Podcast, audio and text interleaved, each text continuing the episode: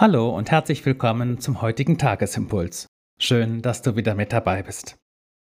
Die Losung des heutigen Tages steht in Jesaja 2 und sie lautet: Kommt nun, lasst uns wandeln im Licht des Herrn. Dazu der Lehrtext aus Johannes 8. Jesus spricht: Ich bin das Licht der Welt.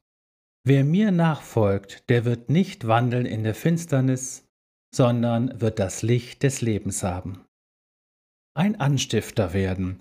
Das ist heute unsere Überschrift. Es gibt im deutschen Strafrecht den Tatbestand der Anstiftung.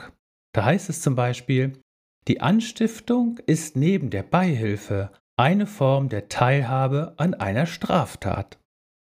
Positiv formuliert heißt das, wir sind anstiftbar.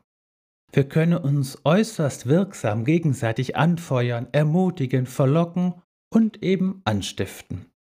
Bestimmt fallen dir auch Dinge ein, die du schon getan oder zu denen du dich durchgerungen hast, weil dich jemand dazu ermutigt und aufgefordert hat.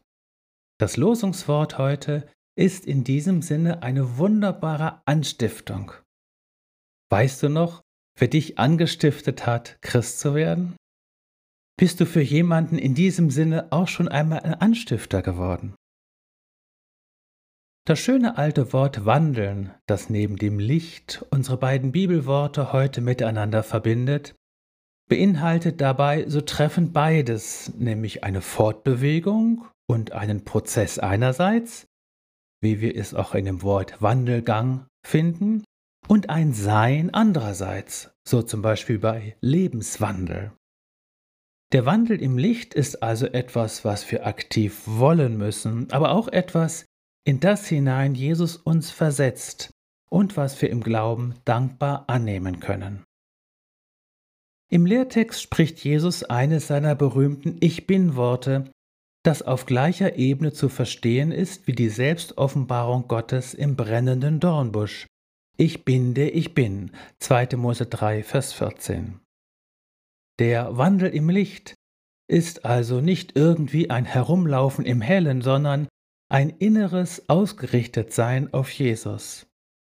In seiner Nachfolge haben wir Anteil an ihm, an seinem ewigen Leben und an seiner Vollmacht gegenüber der Finsternis. Lob sei ihm dafür. In Jesus bist du gesegnet und trägst du einen hellen Schein in dir. In Jesus bist du gesegnet und hat das ewige Leben für dich bereits begonnen. In Jesus bist du gesegnet und bevollmächtigt, zur Nachfolge anzustiften.